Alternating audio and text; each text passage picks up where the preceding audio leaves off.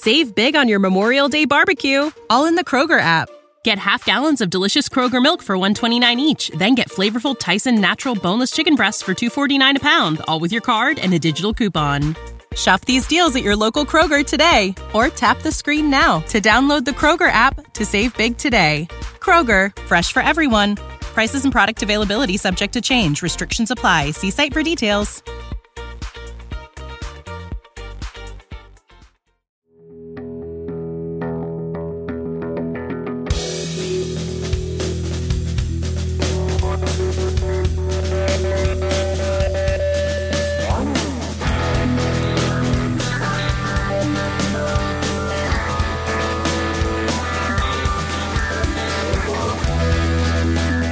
Goodness gracious, it is episode 141 of the Modern Drummer podcast with Mike and Mike. I hope you guys are doing fantastic because this episode is awesome.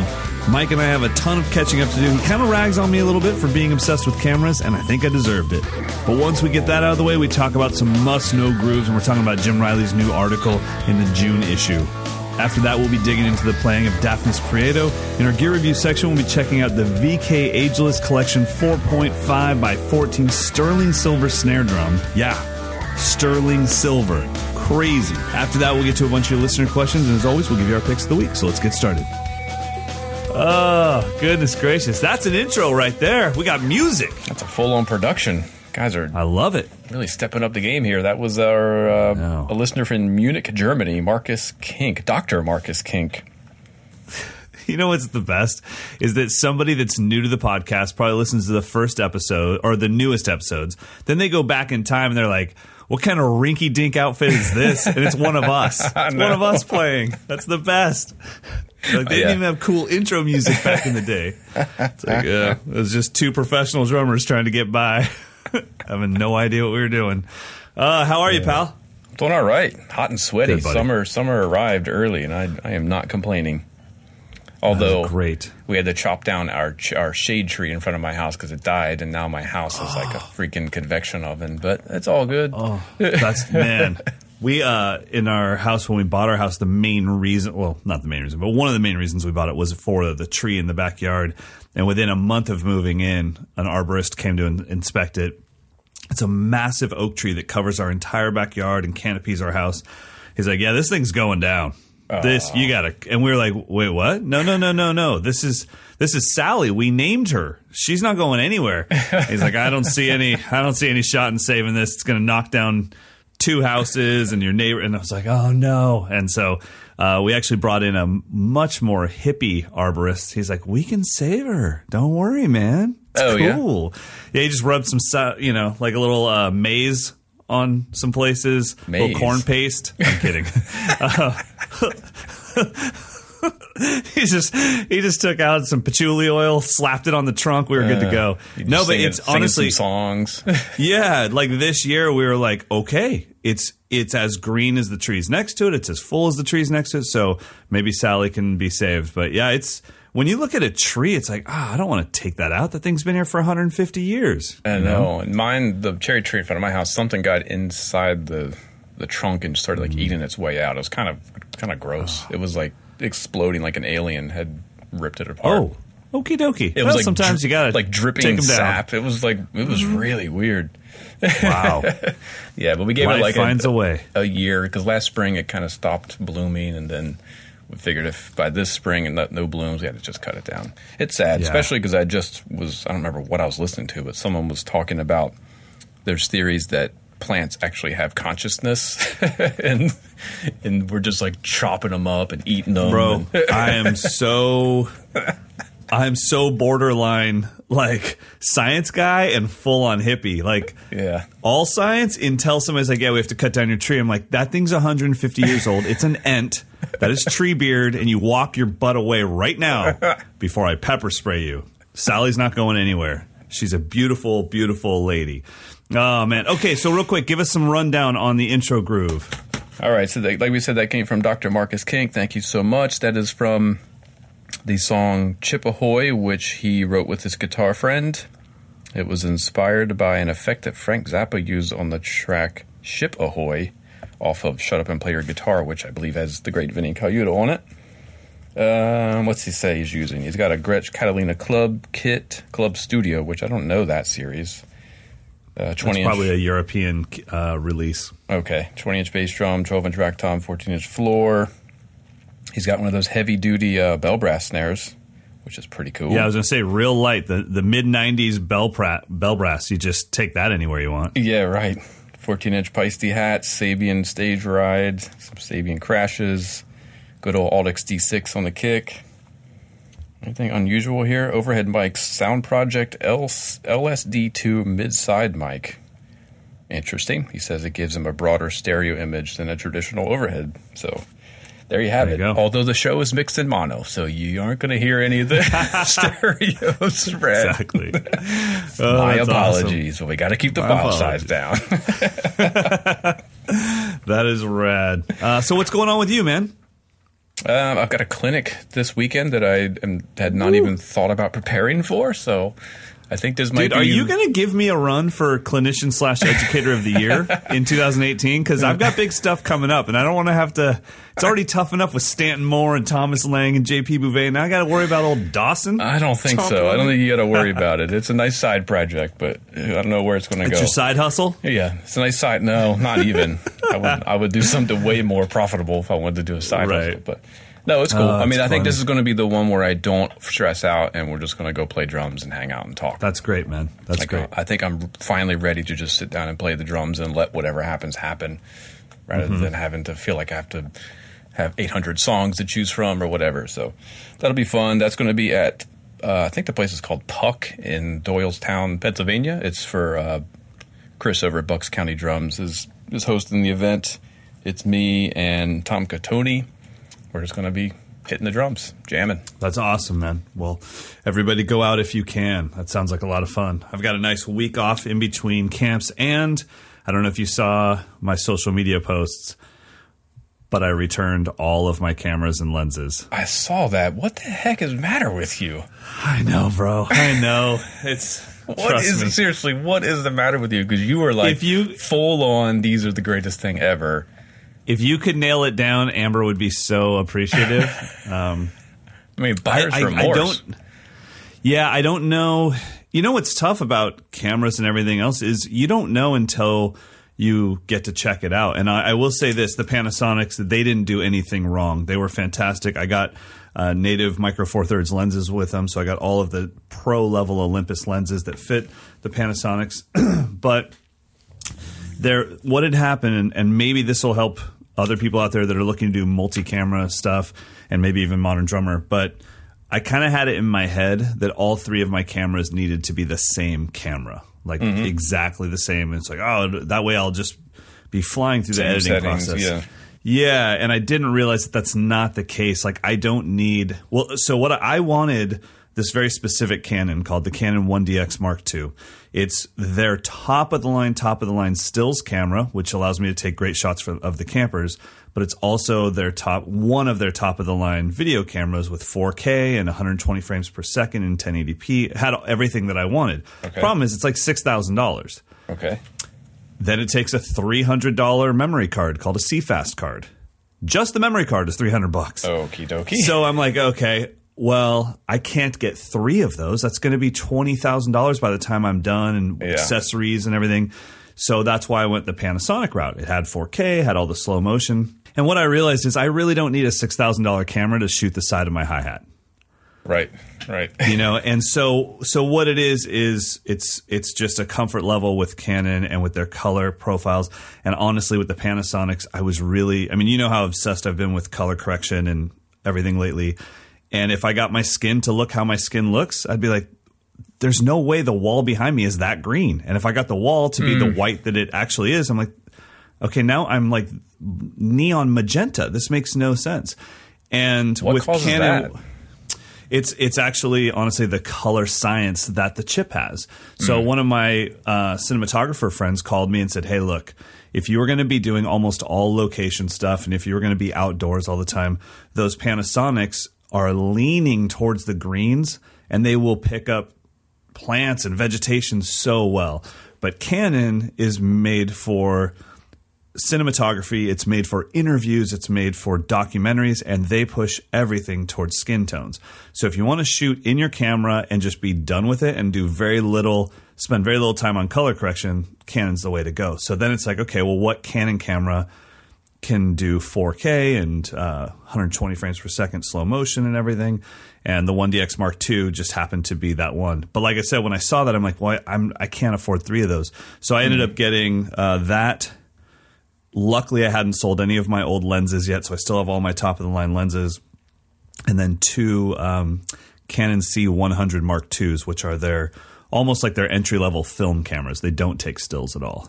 So, wow, interesting. I'm having a really hard time getting because my overhead camera is a GoPro. It's the only thing I can get in my space overhead. Getting that right. image to match the Canon is is almost impossible. It's really tough. I will say this: uh, Are you using uh, Final Cut or are you using Premiere to edit? Final Cut, yeah.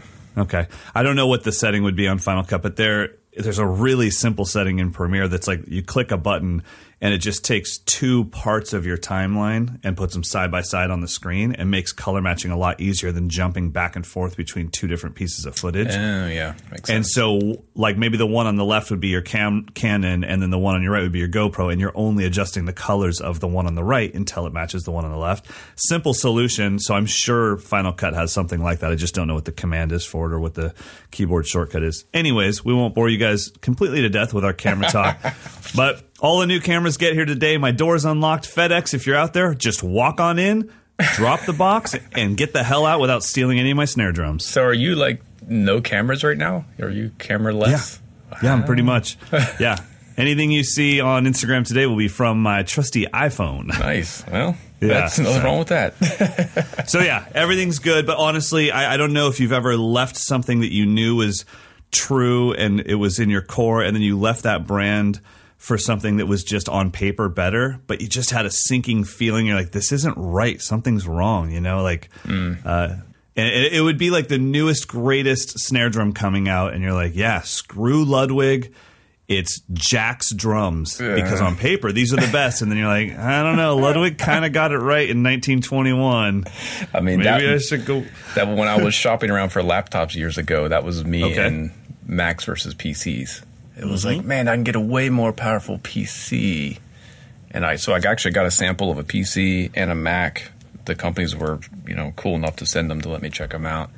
It's like, yeah, the PC's got all the extra stuff, but something just ain't right. It, I can't right. do it. and everyone, right. and and that's the thing is, it would probably be the same for me going to Mac. I, I really equated it to Amber one time. She tried to leave the iPhone thing this is maybe five years ago, four years ago, and she's like, "I'm getting a, I'm getting a Galaxy. That's it." I'm like, "Okay, go get your Samsung Galaxy." In a day, she's like, "This isn't right. All is wrong with the world. Take me to Best Buy. I need my iPhone back." So, I think I, I don't think there's better and worse. I think there's better and worse for you and what's comfortable for you. So, anyways, let's get into some drum talk. it is time. Gosh, we're only 12 minutes in. I feel like we've covered a lot. I feel like we've covered a lot. I'm ready to talk about some essential grooves, some must haves. Yeah, so we are kicking off a new series with my good friend Jim Riley. In the June issue, he's going to be essentially grabbing a handful of essential grooves for, for working drummers and just break them down to the bare bones. Here's what you need to be able to play. Here's how, you know, if you've never played it before, here's how you can kind of set, you know, start from the kick drum and add the different elements, whatever. More of a basic beginner kind of fundamental course, but Okay. Uh, he's he's I think the next one. So this one he's talking about disco, which correlates with the basically the topic of the issue, the June issue, which is 1978, which we discovered there was all kinds of stuff happened in that year. Uh, check out the feature to get more info on that. But 1978 was when disco took over. So Jim, we we assigned Jim to break down the disco beat. Uh, so I thought it'd be a good time to just talk about because we did like two installments, I think, of what we thought were the essential grooves. Right. Um, we haven't gone back to it in a while. I'm, I'm yeah. pretty sure disco was in there. Yeah, I, I have. I'm actually filming. Uh, well, refilming since I, in the middle of filming my course, uh, switched cameras and my OCD won't allow me to mix footage. Uh, but I'm I'm filming a course on something similar, what I call grooves on the gig, meaning look, this is going to happen. You don't have to be a master of it, but you better be able to pull this groove off to get somebody through a song. And we've talked about you could be the most metal drummer in the world, but you literally need, do need to play a swing pattern for four minutes to get someone through the song. Just be like, look, I'm not a jazz stud, but we will get through this. We're not going to crash and burn as I go ding, jing, da ding, ding, ding, ding, jing, ding on my Mega Bell ride. so the disco groove is cool because it leads into so many grooves. I mean, you change out the guitar and you change out the bass of any disco song to a synth and now it's house music. Yeah, exactly. And you close the hi hats and now it's something else. And then you put a little syncopation in the hi hats and now it's soca because you got a little extra snare drum. So honestly, I think that the disco beat is probably one of the most underrated beats in the world because it's a, how a lot of us learn how to open our hi hat while we're playing. It's how a lot of us learn what four on the floor is and it's like this joke of a of a musical genre, but it's not. It actually shows up a lot, and especially now, almost every hit song I hear has four on the floor, but a little bit of creativity and a little bit of syncopation with the hands, and you're going to yeah. get that from learning these basic disco beats. Um, so let me ask you this: If I said, uh, if I was in your pickup band, you and I are doing a wedding gig, I'm the MD for it, and I say, okay. Uh, this is called Sunshine When I'm Gone because it doesn't rain on Tuesday. And you go, I don't know that song. I'm like, well, I just made it up, but it's a disco vibe. Would you immediately think just upbeats on the hi hat, or would you think two hand 16th notes opening, like kind of loosening the hi hats on the ands? What would yeah. you be thinking? Uh, that is a great question. That's exactly what I wanted to talk about. Is that we think of the disco beats as codified eighth notes with the open hi hat on the ands, but uh, I actually think of like bands like Chic and and other band like that. It was disco, but it was kind of more funk. Funk, so I yeah. think of it as 16th note pattern with an emphasis on the offbeat, but maybe not the full on Bee Gees like open hi hat on every and kind of right. thing. That's where I would probably start. Um, I don't know why. I think that's just because that's the type of disco that I like listening to more. I like chic. I agree. Well, and I also I also think that people that when they play the generic upbeat open hi hat disco beat, which isn't wrong. It's kind of like you're saying, here's the stereotypical. These are the four songs that were hits yeah. on the radio, but but disco is such a deeper style of music that was directly tied to funk that it's like it doesn't have to be that. It actually can work really good, and especially if you know that disco can have two hands you have this extra gear of momentum that you can play through the whole song if you want, or it can be your B sections, but you always can change gears and give it like I mean, really, if you sit down and think about doubling the amount of notes per bar while keeping the tempo the same, I'm sorry, there's going to be more momentum. Yeah, yeah, more so, kind of up and down texture and right. And I would save like the straight on disco beat, quote unquote, for like the bridge or the solo or like that's where you're yeah. leading towards where it just kind of starts pile driving this disco right. beat but yeah, yeah yeah yeah i would definitely play I mean, yeah, 16th style you, if you think about it like if you were playing a disco beat what other grooves can you go into without seriously dramatically changing the feel you could definitely go into a soca and yeah. really you'd be just moving that snare to the but it's cat cat but it's cat yeah, which is isn't so you, what's that Colombian dance that's similar to that? Cumbia. Yeah. So uh, or calypso? No, not calypso. The uh, oh, the, cumbia is Colombian. Yeah. Isn't that the similar kind of pulse? Boom, boom, boom, boom, boom, boom. Yeah. So so the cumbia and the and the soca are pretty much the three side of the clave looped. One and two and three and four and one and two okay, and three right. and four and one and two and three and four. And so and then if you listen to calypso, which is where soca is like the funk dance version of calypso.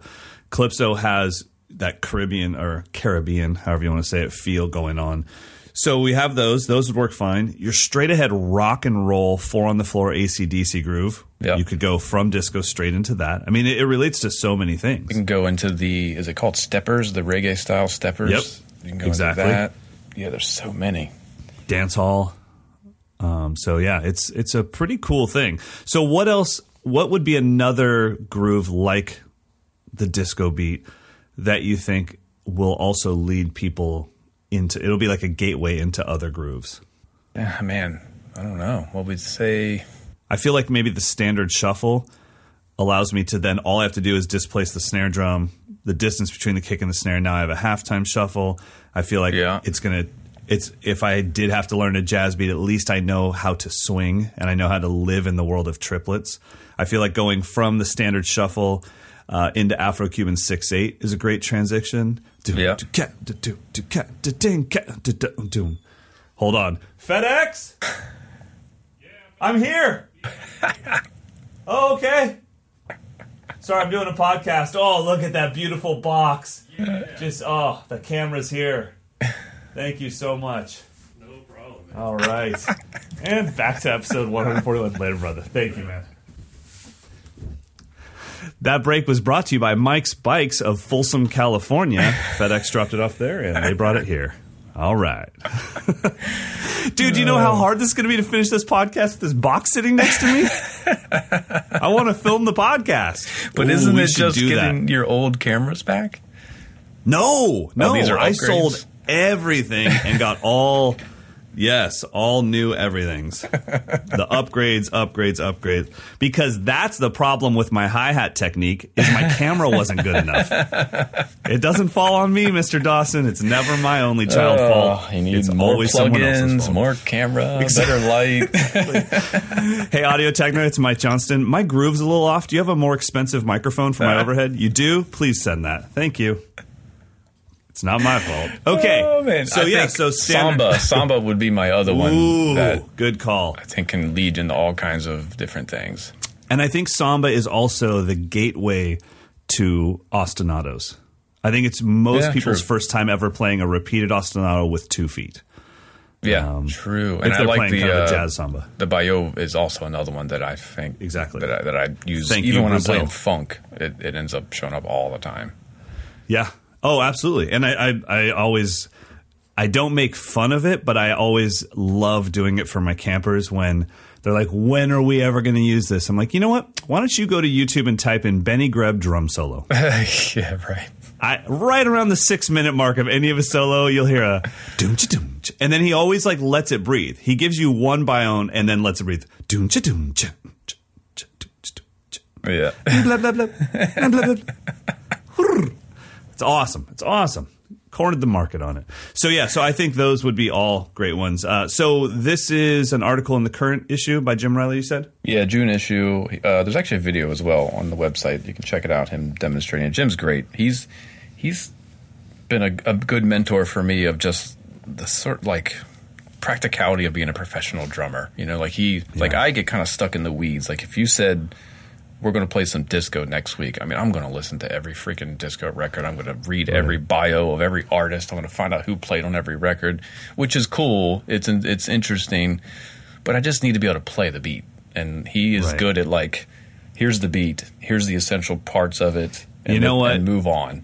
I got to say, it did take me a while to f- find the the joy in that with certain drummers because I would say like Jim Riley's doing a book and there's jazz tracks on it. Like he can't play jazz, and then I would listen. And It's like no, this sounds like jazz. This sounds fantastic. Like he's not trying to be Art Blakey. He's saying, look, man, we got a gig to do. I'm getting Yeah, paid to do this. Let's do this. And I think that that takes a lot of pressure off of us. I will say as somebody that definitely puts more of my focus on education than I do drumming itself, that I mean, he kind of knocked it out of the park with the whole uh, what is it, the survival guide. Survival guide. Uh, yeah, I think it's the best.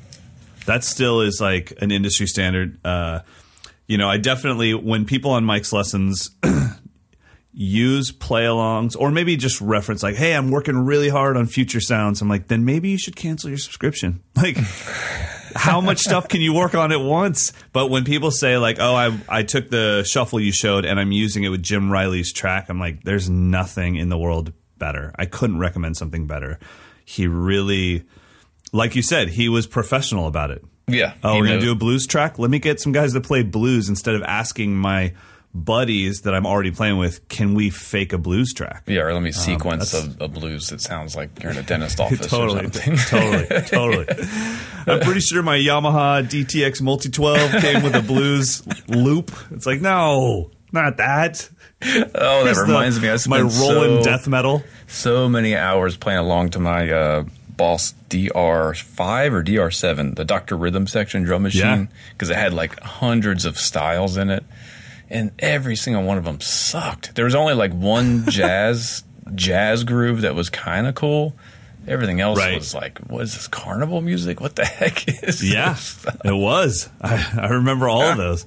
I was like, okay, I'm gonna I'm gonna shed over the top of this thing. Here we go. I'm going in. Uh, all right, Before we shift gears, I have an educator Yeah. question. bring it. When do you let a student explore their curiosity, and when do you steer them back to what they should be working on? the first thing that I'm always asking them in that situation is why are we doing this? Like sometimes you're learning samba strictly to have better independence as a metal drummer. It's like, okay, mm-hmm. I want you to get used to doing this. So it all depends on where are we headed. If somebody says, I'm thinking about moving to Nashville, you know, in two years, my focus with them is so different than somebody that maybe wants to apply for Berklee School of Music. You mm-hmm. know, it's like, Okay. hey man, I'm going to need you to have some some chops and some skills, and of course, I want you to be musical, and I want you to have big ears, but I still need you to be able to throw down. If somebody's moving to Nashville, it's like I need you to throw down for producers. Yeah, You need to have Pat Boone, Debbie Boone down like on a level that's like not even comprehensible. Um, so yeah, so it, it really depends on what they're trying to do with it. And then the other thing too would be maybe stopping them and saying, okay, we were in the world of disco, and then out of nowhere you drop the heat on this Gospel Chops YouTube 2009 fill. Let's go back and listen. So this is another thing that I don't think enough drummers do they learn a groove that's part of a specific genre and they never ask themselves what are the styles of fills in that genre and most importantly how do people get out of their fills if you keep crashing on the one of a reggae tune people are going to get a little pissed and it's like well it's how i feel and it's like well, not here uh, Same with disco. You know, a lot. I mean, if you count the amount of crashes in a disco song, you're not going to get past your first hand. Like they just they don't crash. Yeah, it's true. Um, and and they don't fill. And then I, I'll always ask my students, okay, we're going to learn this. Uh, let's say it's a uh, maybe more funk. We're going to learn this Gap Band tune. I want you to count the amount of rack toms you hear. And then the song's over. I'm like, not one. You know, so those are the things that are important too. It's it's an entire thing. There's the groove, there's the feel. Um, so yeah, so I would say if their curiosity leads to something where I'm like, man, that would have been really cool for where you're headed, great. And if not, then I just try to steer them back and say, look, that honestly, everyone would have had to have stopped dancing for your fill. yeah, that's yeah, And that's that's tough. Yes, I mean, yeah, exactly. The reason I ask is I'm just thinking like whatever gets a student inspired, but there's always that threshold of well, that's you're going way above your pay grade trying to learn that thing right, Right. now. You Well, the really other need thing, to learn the is- fundamentals. You don't you know you don't want your private students running around town butchering gigs and being like i study with mike dawson. True. and then you have to like pop out. And you're like no he doesn't. He never listens to me. That kid has not practiced for one minute in ten yeah years.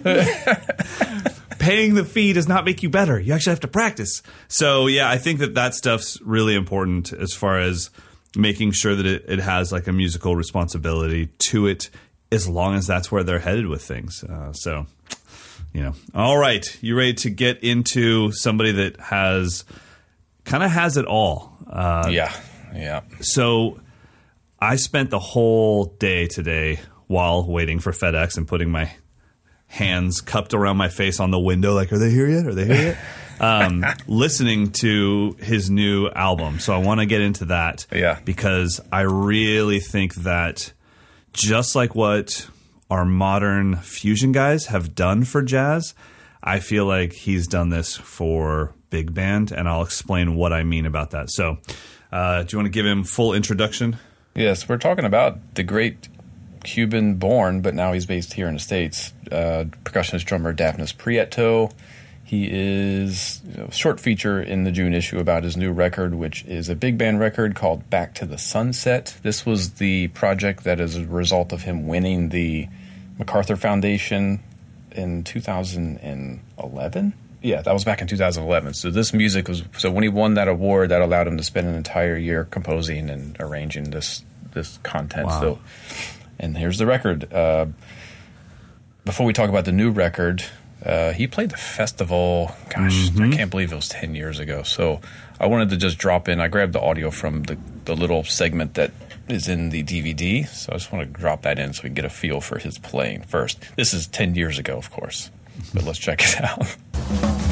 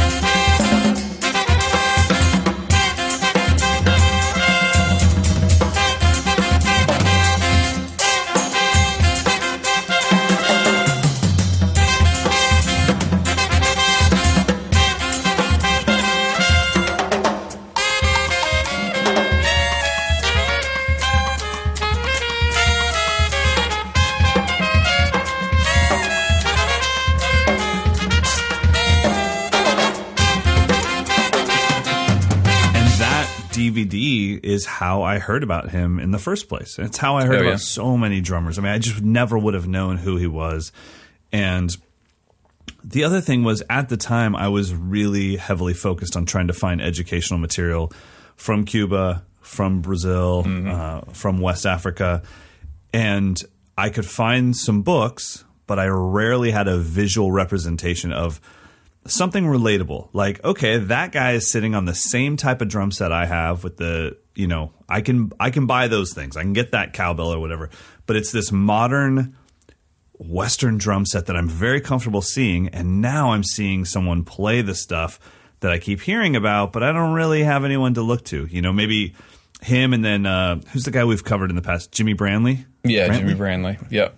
Yep. Yeah, I mean, though I didn't have a lot of people to look to, and when he played the Modern Drummer Festival, he was like, "Okay, cool." Uh, and I also, I think he's maybe the same age I am, maybe, maybe younger, maybe older, but it was I, I didn't have a connection with, uh, say, Ignacio, and I didn't have a connection. Yeah. Horacio stuff was a little above my head, and then with with Dafnis it came out, and I was like, I don't know, it was just almost relatable. I still couldn't do any of it, but it Yeah. it, it really hit me. I, I just remember really enjoying his playing, and I thought also it brought a lot to that specific festival. Yeah, and I think, um, you know, like with Horacio, I think he obviously he's coming from a rich uh, Cuban rhythmic heritage, but it's kind of filtered through that '90s fusion sound Right. and approach. Yep. And Ignacio was more of a '60s jazz approach, whereas with Dafnis, the first time I heard him, it, it just felt very contemporary, very like current, small drums, kind of more of a modern jazz kind of aesthetic which I immediately related to because that's the sound that I was I was using small drums. I still do whenever I can.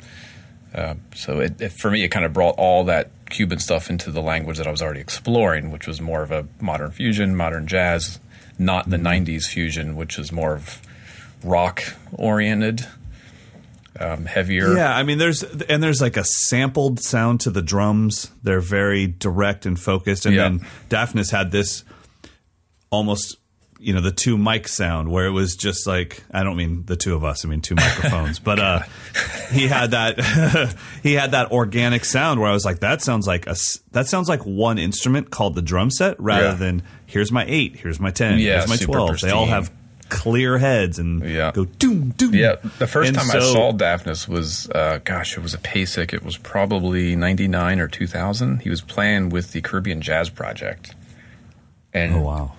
it is it's one of those evening concerts where by that time in the day I'm exhausted and I don't want to hear anything else. You know, like my ears are just Right. done. But I went to it anyway. I normally don't even go to those because I'm just just beat up. But I went to it, and immediately he was just so riveting to watch and listen. He translated so much clarity. It was like mm. I've never heard that type of precision coming out of a, like a Latin jazz thing before. Yeah, it was yeah, so yeah. present, so strong and, and fluid. And he had a weird kit too. I remember it was almost like he was a tim- he was playing the role of the timbale player, but he had a bass drum and a snare drum. So he had mm. timbales in front and bells, We had Ooh. a kick drum and a snare drum. Man, cool. I love when people play a, a setup where you go, dude, if you could just leave the room and let me rip on your kit, because that looks so much fun. Um, by the way, though, the one thing that I think, and I don't know if you'll agree with this, because uh, you and I have definitely never discussed this, but he was one of the first people that came out from that world that, like, with Horacio, I knew it was Cuban. With Dafnis, I knew it was world music. I didn't know where he was from. Oh, I couldn't nail down just Cuban influence. Like I heard Brazilian influence, I heard African influence, I heard American influence. Yeah. It obviously was shifted one way, but it wasn't like there has to be a clave with my left foot for every song I play. There has to be, and I'm not saying that that's a bad thing. That would just I remember that being this thing where once Horacio introduced it to us, everyone had to do it. Like, oh, if you're going to play a songo, you better play left foot clave. I'm like, ugh, Yeah, I don't have an yeah. extra pedal. No, for, yeah, for me, Dafnis is similar to like the first time I heard Alex Acuna. Like, is this a drummer? Is this a percussionist? Where's he from? yep. Like, what is he doing? With Dafnis, I definitely heard kind of that Cuban, uh, that in between triplets and sixteenths kind Mm-hmm. of interpretation that still sounds like a foreign language to me a lot of times. It's like a Yeah. rub, like rubber time. But Mm-hmm. I've had the same kind of reaction like this is i'm not sure what he's doing like what is this language because everything's so fluid he never i never heard him go into patterns it was always Yeah, no, it's not beats and fills. Yeah. right?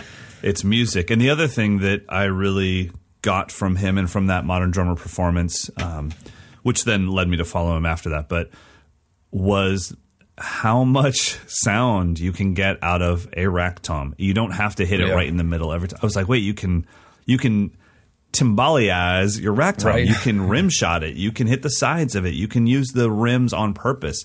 You know, the only time I used the rims on purpose back in the day was when I hit one on accident. I just made sure my next fill had three rims in it to show that I did it on purpose. Mm-hmm. But but I mean to the way he would turn his entire drum set into a percussive device was awesome. I just thought like, wow, that's really cool that he's getting so much more sounds, and I think that that lends to people like Mark Guiliana and Carter McLean and, and the people that we're friends with that use their drum set in such a wide range because of the influence we got from people like Dafnis, Horacio, and Ignacio. so you want to talk about his new record Man, that was it was really fun. I'd never heard it. Uh, listened to it today. Obviously, reading the MD article, like as far as what went into it and why he wrote it and everything, that obviously gives you a deeper understanding of it. But I felt like the way that Mark was able to pull me into the world of jazz through straight time playing, I feel like Dafnis could do that for other people that love the power that you get out of a big band. You cannot recreate the power of a big band, like a full horn section, and mm-hmm. everything. But the problem is a lot of times, well, the problem for some people is a lot of times it comes with swing because it is from that era right right but this is all most of this album is played in straight time. And so you're going to have this immediate if even if you're just a rock guy or a rock girl you're going to have this immediate connection to like these are 16th notes. I can do that. I maybe you can't do what he's doing but you can follow it. It's not all triplet based. It's not let's you know sometimes people you just kind of know like oh you're doing a big band album you're going to do you're literally rehashing the 1940s all over this is not that whatsoever. It's Dafnis saying this sound, these songs are in my head, and I'm going to grab a big band to play them. And I just thought, like, man, I could show this to so many people and open their minds to the sound and the power of big band. Because you and I grew up playing in big band, so we knew what it's like to have three trumpets on the stand with us, two trombones, full Yeah. sax section. I mean, yeah, and the, we the just richness that you get from all those saxophones playing together and real tight Mm-hmm. harmonies, it's really, yeah. I don't, you can't, I don't, you can't recreate it with a guitar. I mean, a synthesizer maybe, but it's not going to be the same. It's not the same. No, and it doesn't it doesn't push the air. I mean, you just know it. You know it when you hear it. Like that's not a synth. yeah, That's true. They're they're tonguing the notes. You can you can hear it. And and I mean, even if you and I were playing a basic drum solo back in ninth grade, just what it's like to have horns play backgrounds. you Yeah. know, Yeah, and just totally. hit these like repetitive stabs for you. It's like, oh, thank you so much. I mean, my crash cymbal sounds so much better when nine people go. uh, by the way, dude, I don't think you know, but my personal mouth trumpet skills are like legendary around the house. Like, Oh, if you yeah? ever need a uh, yeah, I'm, I'm, I, I got your back, brother. Anyways, moving on. Uh, so yeah, so I think that this album could be the gateway album to a lot of people to that are like, oh, I'm not into that stuff, and it's like, oh, slow down, listen to this. You know, I feel like uh, uh, Chuck Berry's cousin on the phone, like, you know that sound you listen for? Well, listen to this. Okay, I'm gonna slow down with the T. Yeah, I don't know where you're going with this. Where are we going? Where are we headed? I'm buckling You never in. seen Back to the Future? Where Marvin Berry calls Chuck Berry on the phone and shows him what rock and roll is. I feel like this album could be that for a lot of people where it's like, yeah, I'm not into big band. It's like, well, okay, why don't you give this a chance and check it out? So I, I I really think it's it's a pretty amazing album. Uh, the album, by the way, is called Back to the Sunset. Back to the and if you're Sunset. And if Yeah. you're looking for it on iTunes, it's the Dafnis Prieto Big Band. And yeah, and his entire discography is really interesting. He's he's been hard for me to to keep up with, which I think is awesome. You know, because every record's mm-hmm. something different. And just when I was starting to get a feel for his kind of more traditional Afro-Cuban stuff, he's doing something completely out and different. Mm-hmm. So yeah, I think he's worth exploring his whole discography. There's all kinds of really interesting stuff, and he's he's composing all the music too, which we can't kind of overlook. He's he's the mastermind of all this Jeez project. Louise. Not only That's is an amazing. amazing drummer, and I, the thing that I remember him doing in clinics during that time, around ten years ago, is he would just play clave and and sing over top of it. Some of the most ridiculous phrasing I've ever heard in my life. It was like Oh, kind of like like Indian drummers can sing ridiculous Mm-hmm. phrases. He was he was able to sing in like this rubbery, out of time phrasing, but the clave never dropped. So crazy. I'm sure there's video footage of that if you YouTube Dafnis Prieto clave, you'll probably find something. It was it was humbling. I was that was one of those like, oh god, he's got a he's got an internal clock that I will never ever ever comprehend. Dude, I, do you ever think that maybe, you know, you and I, say, five years ago, had no recognition publicly whatsoever? I always kind of feel like at some point there would be one of the PASIC concerts that you and I attended as fans. And for some reason, the camera just finds us with our mouths open and we're shaking our heads and we're just like, and then like it just like you can't hear it, but you can see us saying, "What the." F-? And then it just stops there, like, because I've been there, like watching Chris Coleman for the first time live, and I'm like, there's like drool coming out of my mouth. I look like I'm catatonic because I can't even comprehend what's happening, and I'm like, oh, that's going to show up on YouTube somewhere. Me at 19, just being like, what the hell? You know, and I, I could ju- see you. I could see you like watching him do his singing over the clave, and they're like, "Is that Mike? Is that long haired Mike Dawson back it, there?" It would have been drooling? too. I had long hair back then. Yeah, he did. yeah, that That's was awesome. And I actually found it, so I'm we're going to drop in a little bit of it. Boom. I'm going to send it to you now, so you can. All right. It was 2008.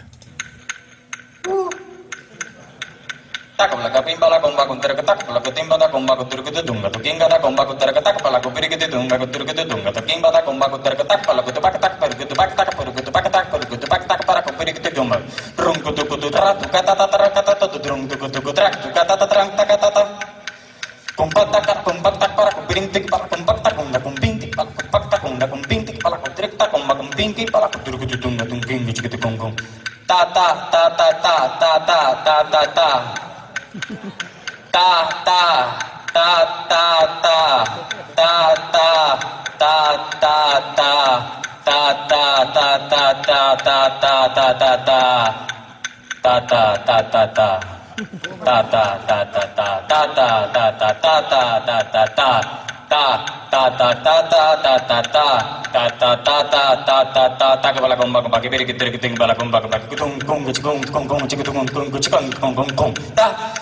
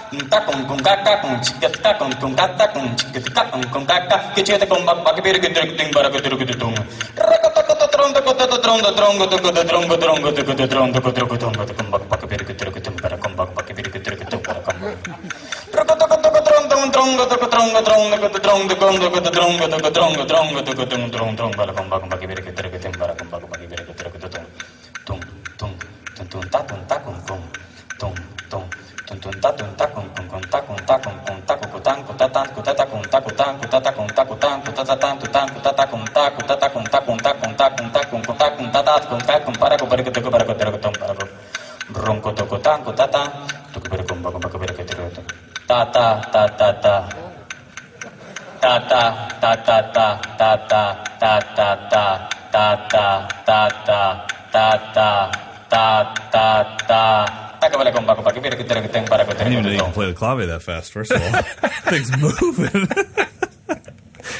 Oh, I didn't know it was allowed to go over that BPM, man. That guy's makes me sweat. So that is, uh, we're back, right? That video is, Yeah. if you YouTube Dafnis Prieto Pasic 2008, it's on the, from the Vic Firth page.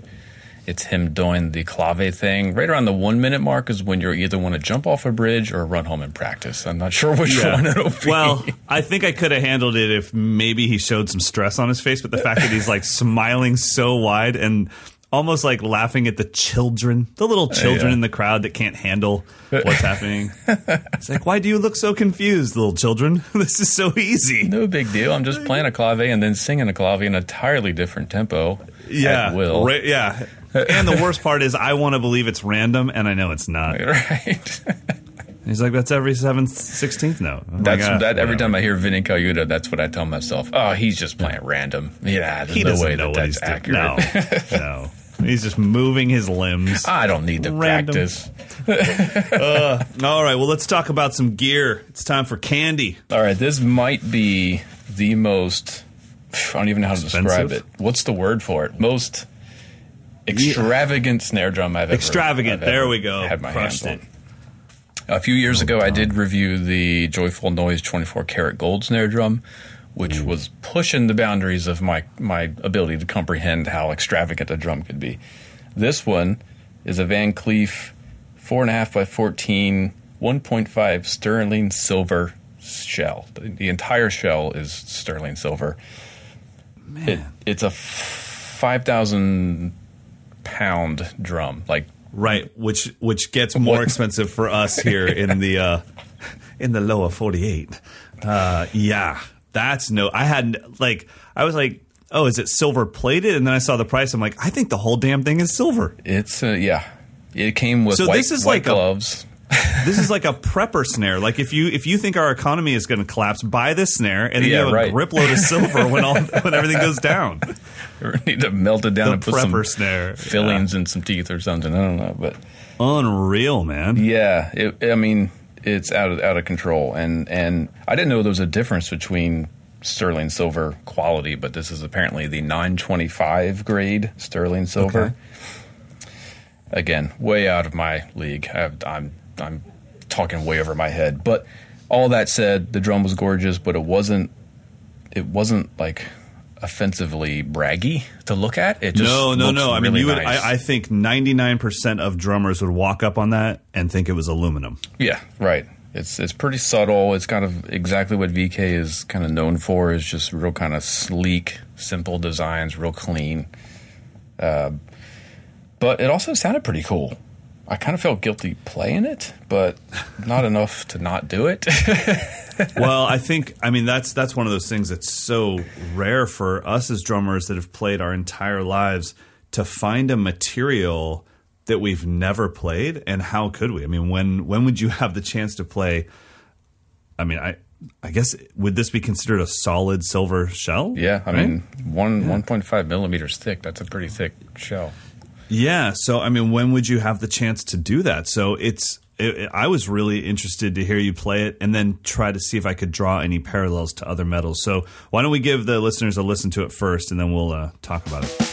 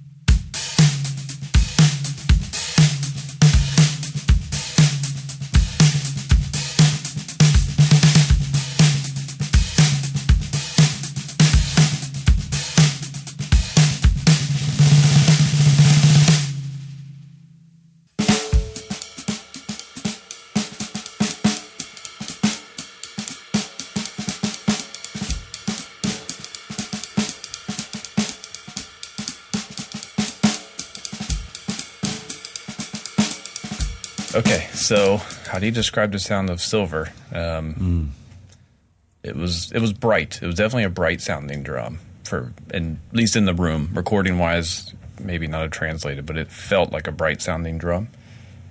Um, it really liked. I think also because it was shallow. It really liked higher tunings, and from my testing, Yeah, man. Towards the end of the clip, when you started playing some jazz on it, I was actually shocked at how well it did that. Yeah, that seemed to be its spot. I, I tend to demo, actually, I always demo this stuff more of just a basic backbeat kind of thing, but this drum kept saying, play some swing on this thing. Like it just had that vibe.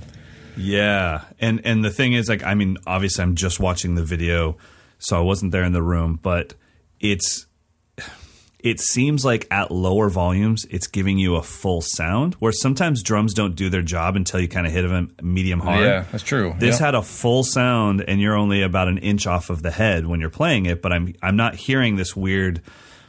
Oh, I should have hit it harder vibe. So I think it's actually a pretty delicate sounding snare, and I mean that as far as you can be a little bit lower in volume and still get a full sound out of it. Uh, the other thing you mentioned in the in the write up in the review, but I don't think I'd want to spend five thousand dollars and have a generic sounding snare. Yeah, You know, I, I would want it to have character. I'd want to have a reason to pull this thing off the shelf and be like, I've got five snares that can sound like generic anybody's professional snare drum. I'm breaking out the big dog for a reason because it does something. It has character. Yeah, that's true. I mean, yeah, it wasn't it wasn't steel. It wasn't like as No. overwhelming as steel. It wasn't as kind of dry and, and throaty as aluminum. Yeah. It didn't have like the uh, the kind of spray of brass. I mean, it kind of just sat in its own spot. Um, I will say this though, very few drums, and I noticed that you even had a gel on it during the lower tuning. Very few drums have any character when tuned that low. They just turn into splat. Yeah, You know, they Yeah. they're done, and it's a great sound, and we all love that sound. But to still get character out of the drum, and when I say character, I mean some sort of overtone. Yeah. and there was still overtone at those low splat tunings, even with a gel on it, and I think that's pretty cool. Uh, I think with this drum, to spend that kind of money on a drum, it can't just be about sound. It has to be the sound has to work for you. The look has to be when you see it, you need to go. That's a snare drum right Yeah, there. right, And the last thing is you need to be into what uh, his first name's Eric, right? Eric Van Kleef. no, Alan.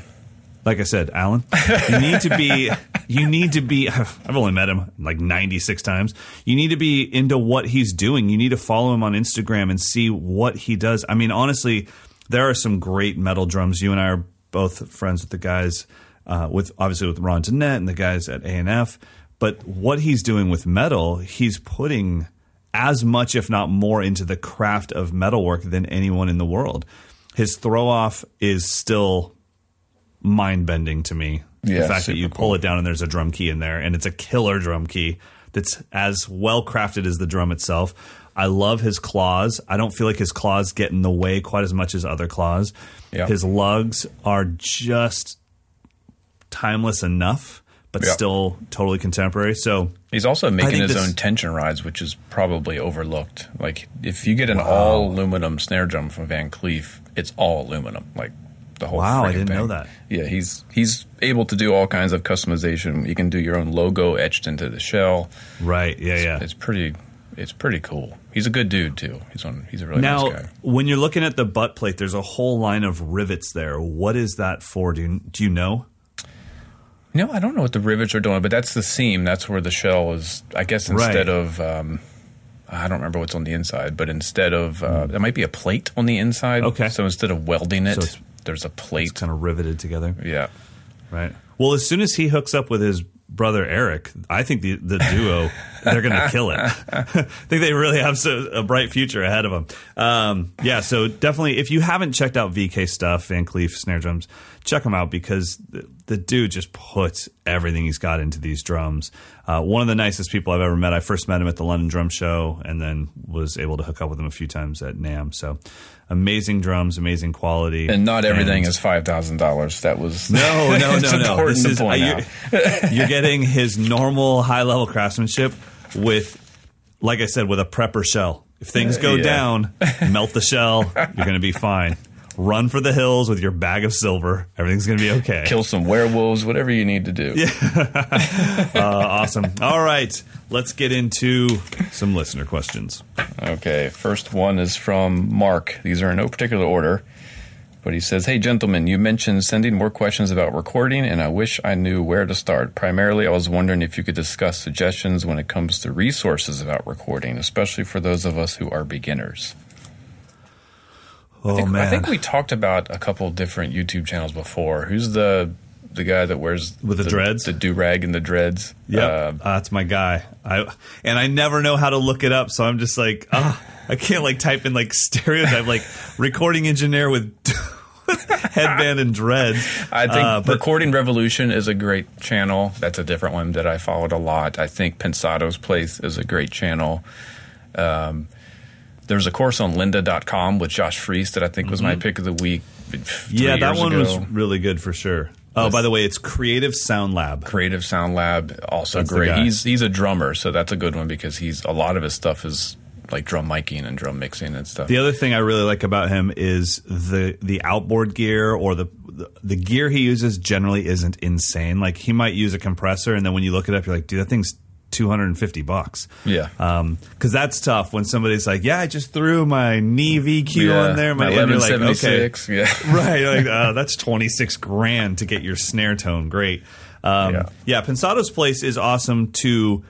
You kind of dive into the deep end, but you just know eventually the lingo's going to catch up with you. Yeah, right? exactly. Um, yeah, I like Recording and- Revolution and Creative Sound Lab for kind of short lessons on one subject, EQing Yeah. your snare drum or whatever. But I think that Lynda course with who was the engineer? Shoot, he Hmm. worked with Rick Rubin a ton. But if you just go to lynda.com and look for Josh Freese drum recording, there's a whole Mm-hmm. course that kind of goes start to finish. And there's also a drum mixing course that's like part two. For me, that kind of covered everything from the ground up. You know what though? We can't like forget about the sound of Sterloid. Yeah, true. But That's Aaron is too. kind of purposefully vague about a lot of stuff. Yeah. like he Yeah, I wants mean, you for to beginners- spend time discovering your own. Honestly, I th- I think with beginners, the Creative Sound Lab. The one thing I like about it is like I typed in how to record drums, and the first Creative Sound Lab that came up was how to record your drums with one dynamic mic. right? Yeah, Perfect.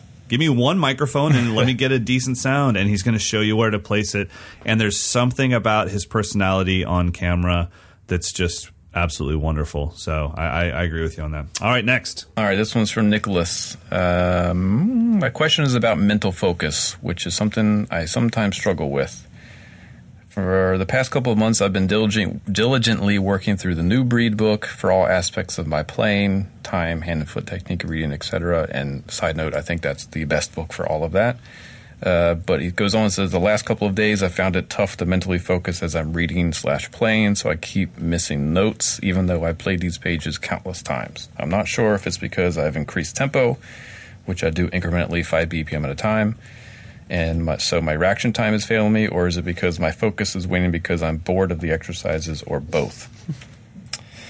um, so I've thought about a few alternatives to break things up, as far as giving New Breed a break, um, switching the main focus of my practice to something else, working through the mental barrier by slowing everything down, focusing on the slower system, and continuing to work on all aspects of it. So, what do you think? I'm not sure what to do. Nick. Wow. Well, first of all, congratulations for caring about the focus of your practice that much. How many drummers even would recognize that that was happening? Uh, I mean, aren't all drummers ADD by nature? Isn't that? Yeah, well, that's what I'm saying is we would Yeah. just let that kind of happen. Like, yeah, I lost focus. I mean, the fact that he's like, I'm losing focus. Let me write Mike and Mike about this. Yeah, yeah. that's awesome. I think the fact that you know that it's happening is awesome. I do think that breaking it up is key, but also finding joy in what's next with the new breed. Like that. That's what kept me in syncopation for so long. Was like, I wonder if I could make that my left foot while just carrying on this groove. Like, could my hi hat, left foot play those syncopated rhythms? And all of a sudden, it was day one with syncopation all over again. Yeah. Um, so, you know, and I, I think recording yourself is key when you're doing something that's very repetitive. If you want to know if it's getting any better, you have to record yourself so you can A B it. If you just keep sitting on the kit and saying, like, how do you feel today? There's so many factors that could actually determine the outcome of how you're feeling that it, it might have nothing to do with the actual content itself. What do you think, buddy?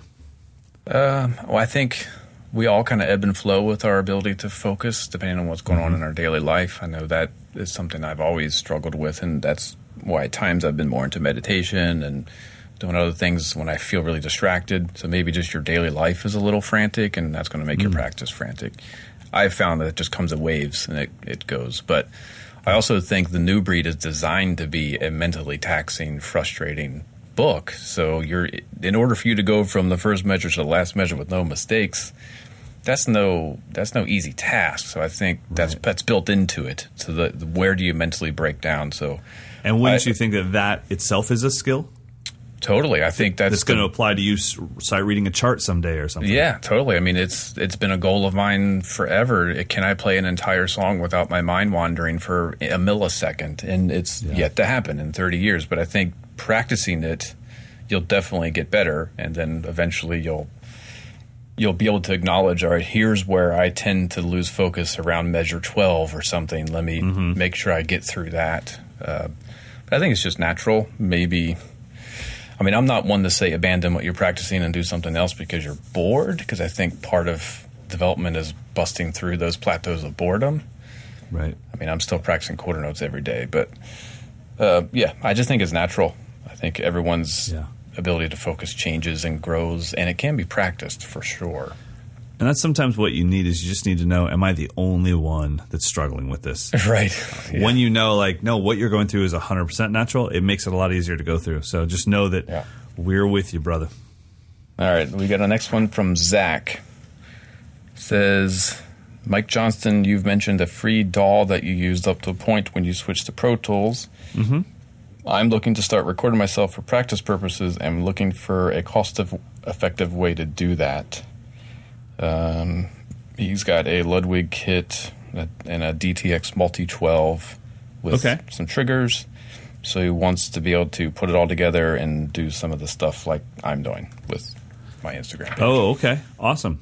Um, yeah, I mean the so the DAW itself just has a free trial.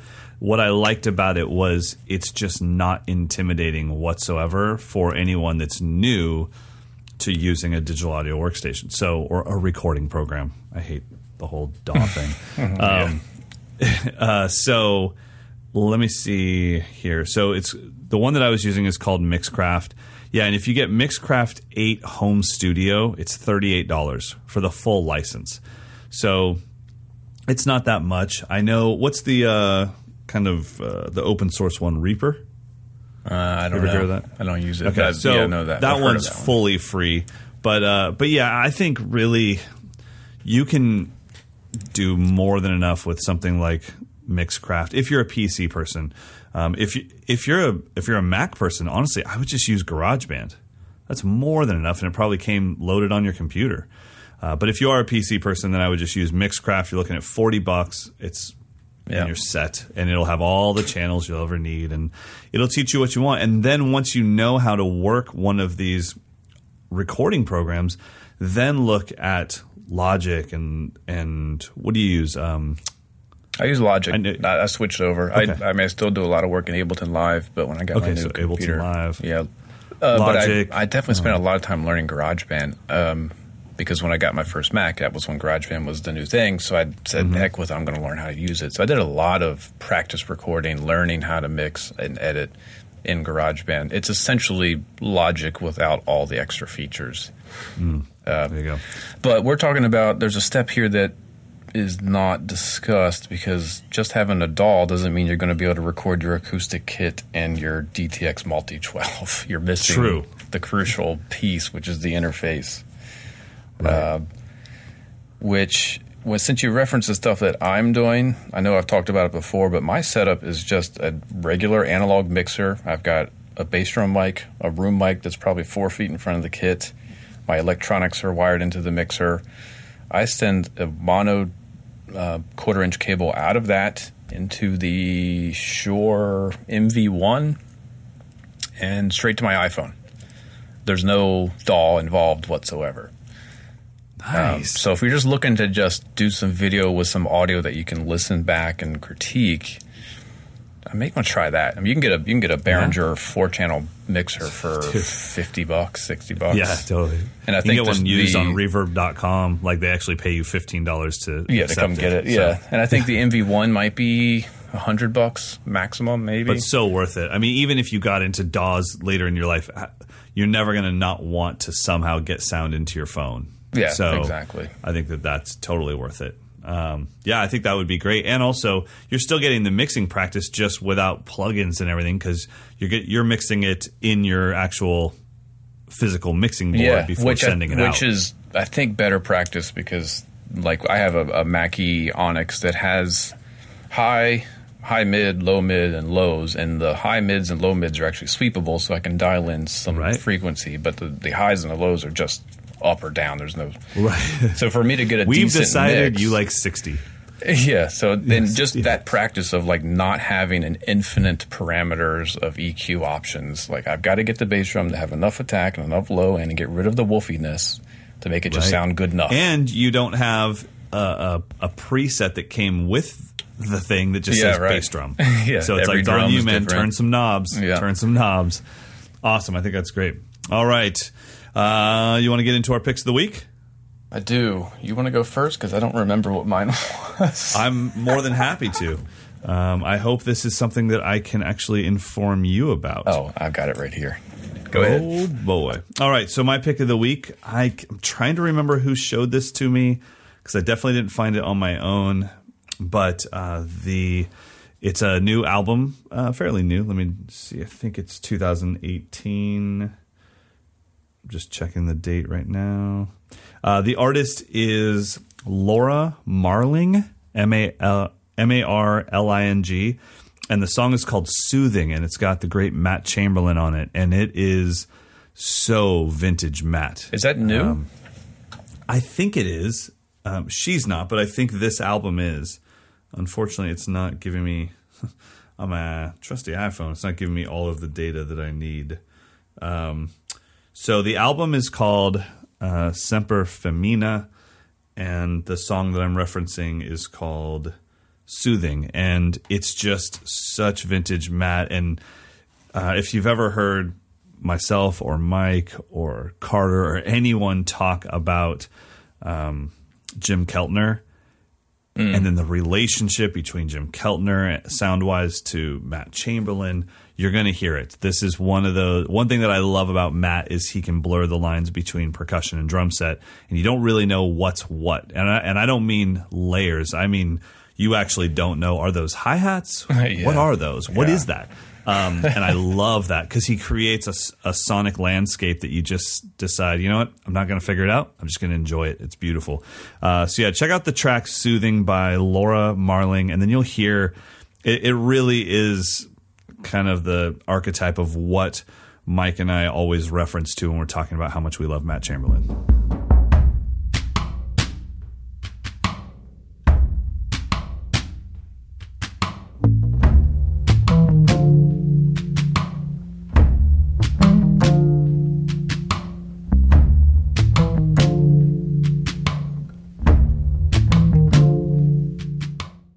My pick of the week is the Ultimate Ears Sound Tap, which is a DI box. So if you have in ears and you play clubs where you just have a stage monitor, you don't get a separate mix sent out for you to use your in ears. It's just like a regular wedge. You literally plug the cable from the wedge into the sound tap, back into the wedge, and then you can plug your in ears into the sound tap and have control of your own, not your own mix, awesome. but your own volume. Right. Sure. So you- you- Which is important. I mean, there's nothing worse than uh, front of house guy. You say, "Can I get a little more guitar?" And then you rip the in-ears out as fast as you can, as it just blows your mind. You're like, "That's a little bit much there, buddy." Yeah. So th- well, I'm coming up on you know summer festival season, and we're doing a lot of outdoor shows with big production sound systems, but not necessarily uh, time for them to be like, "Let me get your personal monitor system Right. set up." So I'm just going to plug this sucker into the wedge, and then be, I'll be able to use my in ears and not go deaf from having to have the wedge crank so much. It's That's awesome. surprisingly cheap. It's 250 bucks. Um, it's super easy. It's one knob. You just volume up or down, and that's it. That's rad. I can't wait to do our Ultimate Ears review because I have a feeling like I'm never gonna let the Ultimate Ear six plus leave my side, and I have a feeling you probably feel the same way about the 11s. Yeah, yep. I But I that. what I what I love is that it's not because we're looking for the same things and we found it in two different products. We're looking for two totally different things, and Yeah. we found what we wanted. Yeah, and yeah. Uh, I mean, I'll I give you a, a little little foreshadowing. The the six is it six Pro? Six Pro is that what it's called? six Pro. Yeah. Okay. There's been a couple because I use those at home when I'm just you know playing or recording or lately I've been messing around with my mandala drum a lot and the there was times when I hit like a sub bass sample on the mandala I thought my head was going to explode. I mean, I could feel it down to the bottom of my feet. they do have some low.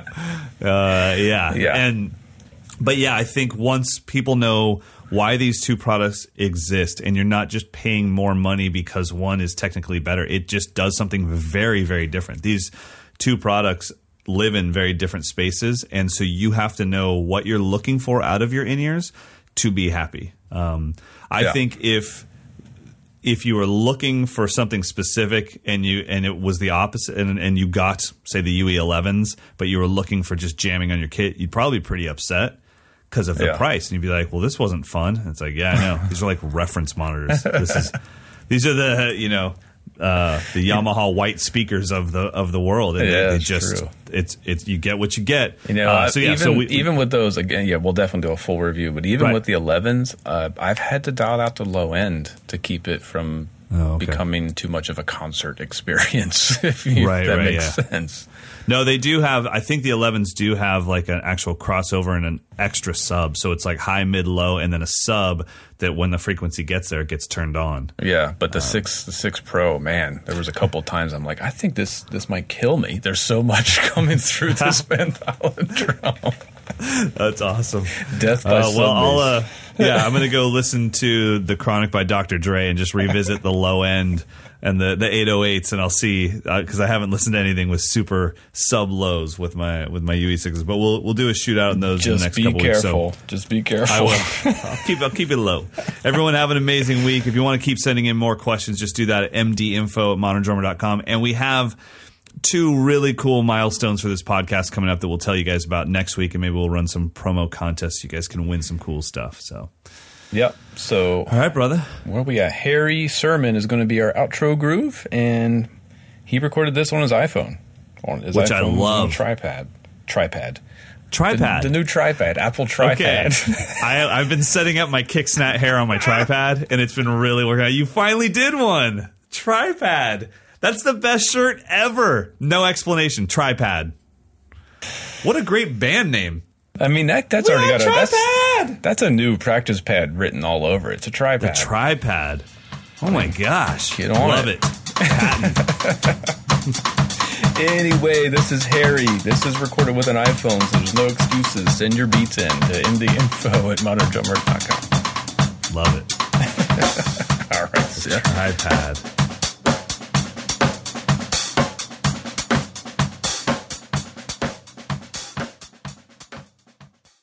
With the Kroger Plus card, it's easy to get lower than low prices for the win. Earn fuel points on every purchase and save up to a dollar a gallon at the pump. The Kroger Plus card, all you do is win. Big, big savings. Sign up now at Kroger.com and start saving. Kroger, fresh for everyone. Savings may vary by state. Fuel restrictions apply. Save big on your favorites with the Buy Five or More Save a Dollar Each sale. Simply buy five or more participating items and save a dollar each with your card. Kroger, fresh for everyone. Save big on your Memorial Day barbecue, all in the Kroger app. Get half gallons of delicious Kroger milk for 129 each, then get flavorful Tyson natural boneless chicken breasts for 249 a pound, all with your card and a digital coupon. Shop these deals at your local Kroger today or tap the screen now to download the Kroger app to save big today. Kroger, fresh for everyone. Prices and product availability subject to change. Restrictions apply. See site for details.